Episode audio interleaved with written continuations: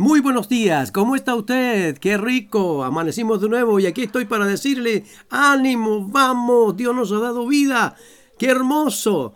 Abrir nuestros ojos, como le digo yo, levantarse temprano por la mañana, muy temprano, eran como las 7 y ahí alzo mis brazos y tomo el aire y empiezo a inhalar y exhalar, inhalar y exhalar. Ocho veces, acuérdese, y antes de acostarse también. Luego de una pequeña tarea por ahí, vinimos al desayuno, un café, un té con leche, perdón, muy rico. De ahí también me agasajaron con un cariñito y fue mi desayuno. Y yo creo que a usted hoy día también eh, el desayuno ha estado suficiente. Dios nos provee suficiente, ¿no es cierto?, para fortalecer nuestros cuerpos. Así que lo que Dios le permitió en su mesa, gracias Señor.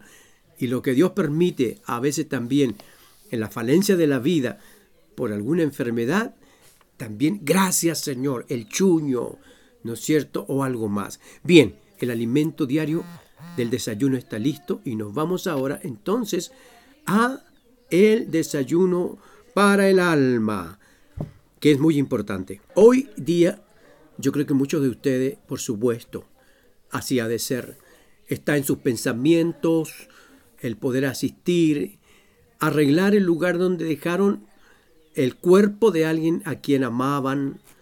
Y digo amaban porque ya no lo pueden amar, ya fue, pero en el tiempo le dieron mucho amor y cariño.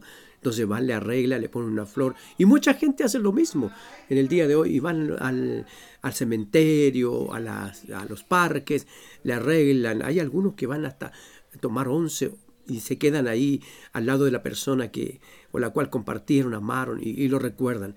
Y está bien ir al sepulcro, está bien recordar, está bien ir, asistir también ahí eh, y, atender ese lugar porque hay que tenerlo lindo, pues hermoso, no despreciado, no.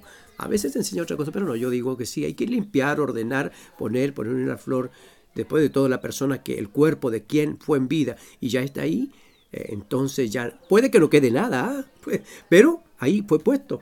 Entonces, es recordando los lindos sentimientos que tenemos. Pero, ¿sabe?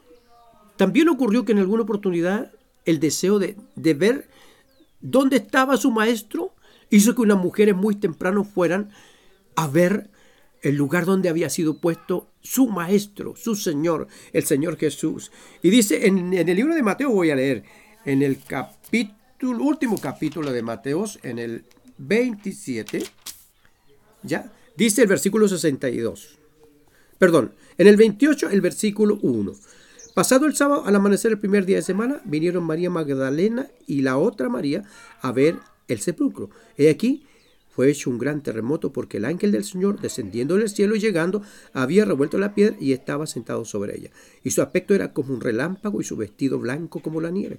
Y de miedo de él los guardias se asombraron y fueron vueltos como muertos.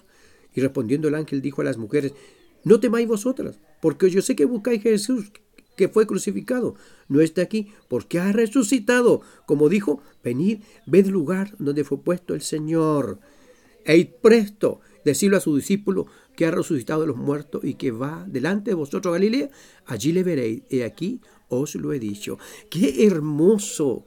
Por supuesto, hoy día, como le digo, se asiste a estos lugares donde una persona eh, quedó ahí, como decimos, pero hay una tumba que está vacía, hay una tumba que no hay nadie, hay una tumba que no fue capaz de soportar la santidad, la hermosura, la preciosura de Jesús, el Hijo de Dios, que tuvo que abrirse la tumba. Y la muerte no pudo soportar que estuviera el Hijo de Dios. Y el Señor resucitó y ya la muerte no lo pudo ver, ni el sepulcro lo pudo retener, porque Cristo resucitó. Qué hermoso es saber y que todos aquellos que en Cristo un día también durmieron, también resucitarán. Y que si nosotros, confiando en Dios, nuestros ojos se cerraran un día, nuestro corazón ya no latirá, nuestros pensamientos no estarán, porque Dios tomó su espíritu, pero como hemos hecho confesión de fe, nuestra alma está dispuesta en las manos de Cristo y nos reuniremos con Él en gloria. Si usted no lo ha hecho, hágalo.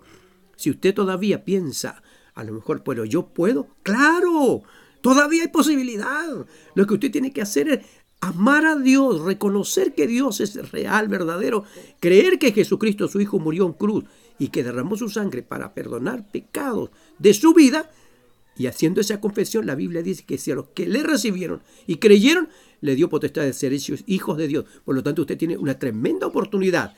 Sea un día de paz hoy para usted, pero no olvide, hay una tumba vacía que no se puede visitar, que no hay nada que ir a ver, porque Cristo resucitó. Que tenga un día de paz, un día de bendición, un día de tranquilidad y armonía, y si no ha hecho confesión de fe, hágalo a tiempo para reencontrarse un día con nuestro Señor.